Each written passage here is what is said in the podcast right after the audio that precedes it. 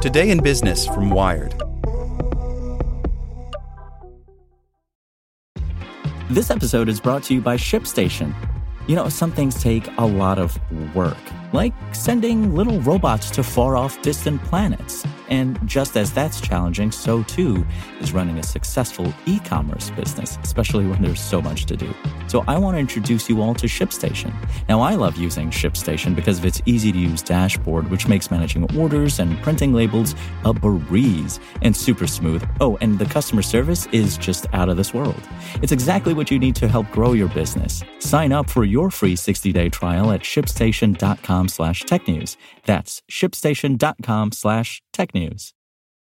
Without the ones like you, who work tirelessly to keep things running, everything would suddenly stop. Hospitals, factories, schools, and power plants, they all depend on you. No matter the weather, emergency, or time of day, you're the ones who get it done. At Grainger, we're here for you, with professional-grade industrial supplies. Count on real-time product availability and fast delivery. Call, click grainger dot com, or just stop by. Grainger, for the ones who get it done. Today in Business from Wired.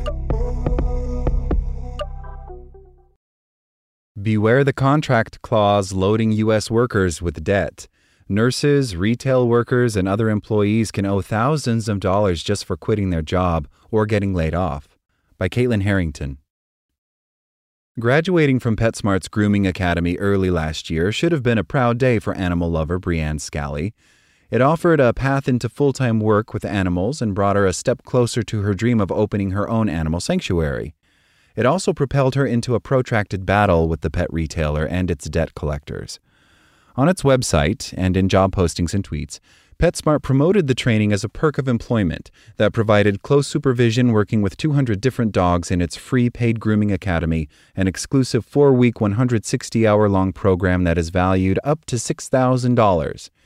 But according to a lawsuit filed against PetSmart recently in California, Scally found the reality to be less than advertised.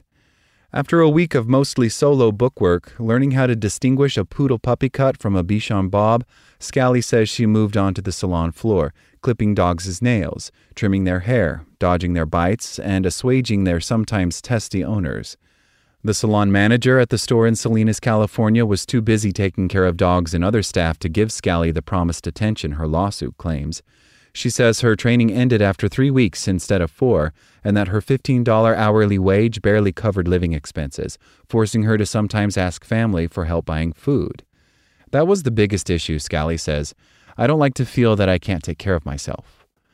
A few months later, Scally told her manager she wanted to quit, but discovered her situation was still worse than she knew. As a condition of entering the grooming academy, she had signed a so-called Training Repayment Agreement provision, or TRAP. It was a literal trap. If she left PetSmart within two years, she owed the company five thousand dollars for her training and five hundred dollars for grooming tools. Scally's class action lawsuit alleges that PetSmart's Grooming Academy either violates a California law barring employers from charging employees for training unless it primarily benefits the worker, or breaches consumer and education law by operating as an unlicensed post-secondary school. PetSmart spokesperson Heather Haywood declined to comment on Scally's suit, but provided a statement claiming that the company's robust, multi-week grooming academy provides more hands-on instruction than competing training courses. She said many employees value the program and sent a testimonial from a worker praising its rigor and the opportunity to receive training without upfront cost. The dispute makes Scally one of the growing number of U S workers finding themselves ensnared by traps. Some hair salons, hospital chains, I T firms, and trucking companies require workers to sign the agreements as a condition of employment. The exact number of people subject to traps remains unknown, but a new report from the Student Borrower Protection Center, a nonprofit that advocates for borrowers' rights, estimates that three industries heavily reliant on the agreements, healthcare, trucking, and retail, employ one-third of U S workers.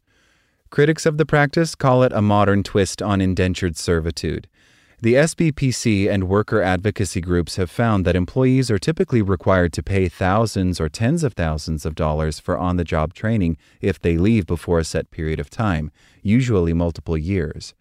The agreements often require repayment regardless of the reason of the employee's departure, in some cases even when a worker has been laid off. interest rates often exceed those of student loans. PetSmart's agreement says it will charge the highest rate permitted by law of the state in which this agreement was executed. TRAPs aren't new, but have only recently become standard tools for lower-wage employers. The agreements first emerged in the late nineteen eighties and were generally limited to a small number of highly paid professions requiring substantial on-the-job training, such as engineers, security brokers, and airline pilots. As labor markets became deregulated and union membership began to plummet around that time, employees were left with fewer protections and TRAPs spread.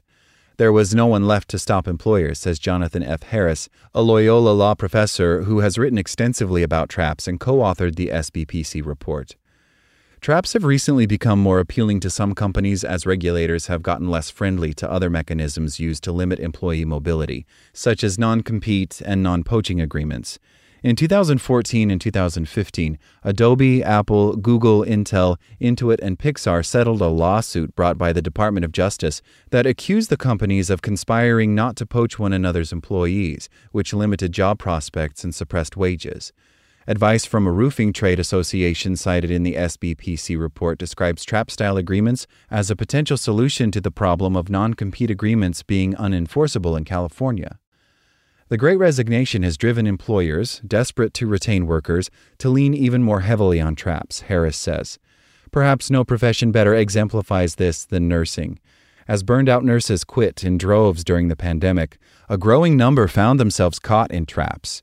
Employers tend to target new and immigrant nurses with these agreements, says Carmen Comsti, lead regulatory policy specialist for the National Nurses United Union. She says that H C A Healthcare, the largest health system in the U S, requires all new nurses to sign TRAPs and that its dominance leaves nurses with little choice but to accept the company's terms, which often require a ten thousand dollars payment if an employee leaves before two years. Comsti says the threat of such debt can make nurses less likely to speak up about patient safety issues and that the training they receive is often little more than standard workplace onboarding. It's just regular old orientation that you would get on the job no matter what, she says. H C A spokesperson Harlow Summerford provided a statement disputing that characterization, saying that the company provides nurses with comprehensive training developed by nurse educators and the flexibility to apply for jobs at H C A sites across the U S. The bite of a TRAP can be particularly painful when a worker has been led to believe that it won't be used.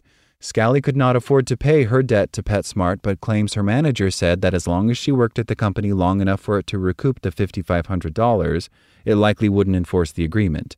She stayed until September two thousand twenty-one, when she calculated she had made PetSmart its money back.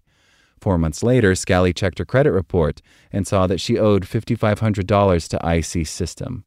She called to investigate and learned the company was a debt collector hired by PetSmart. Scally had been working to get her credit score high enough to receive a loan to start her own animal rescue business. Now it plunged. It was like you took ten steps forward and now you're pushed back eight, she says. Adrian Valdez, formerly a dog bather at PetSmart, describes a similar ordeal. They enrolled in the Grooming Academy program in twenty twenty because it was their only path to receiving health insurance and guaranteed hours. But three months after completing the training, they found a dog bather job at another company with better pay and health insurance. Valdez preferred bathing canines to grooming them, but faced the perils of the TRAP. Two former colleagues who had left before their contracts ended told Valdez that PetSmart had not enforced their repayment agreements. Valdez calculated that their own earnings for the company exceeded the five thousand five hundred dollars fee and decided to quit. About a month later, a bill came from a collection agency for five thousand five hundred dollars. I was the unlucky one, Valdez says. Chris Hicks, a senior policy advisor at S B P C and co-author of its report, says that Scally's and Valdez's ordeals are not unusual. Most workers the author spoke to didn't know if their TRAP was going to be enforced. They'd say, some of my former co-workers left and weren't sued, so I think I can leave, but then they would see it enforced. That pattern can hit workers with unexpected and unaffordable debt, Hicks says, or cause people to stay in bad jobs, fearful of the consequences of leaving. Luckily for Valdez, they had attended meetings hosted by the worker advocacy organization United for Respect, which helped dispute the charge. It was eventually canceled. If it had not been, Valdez says, I would have declared bankruptcy. Previous cases brought against employers have argued that TRAPs violated the Fair Labor Standards Act, but courts have often upheld the agreements. Yet some states have recently begun to restrict use of traps, and federal regulators have also shown an interest.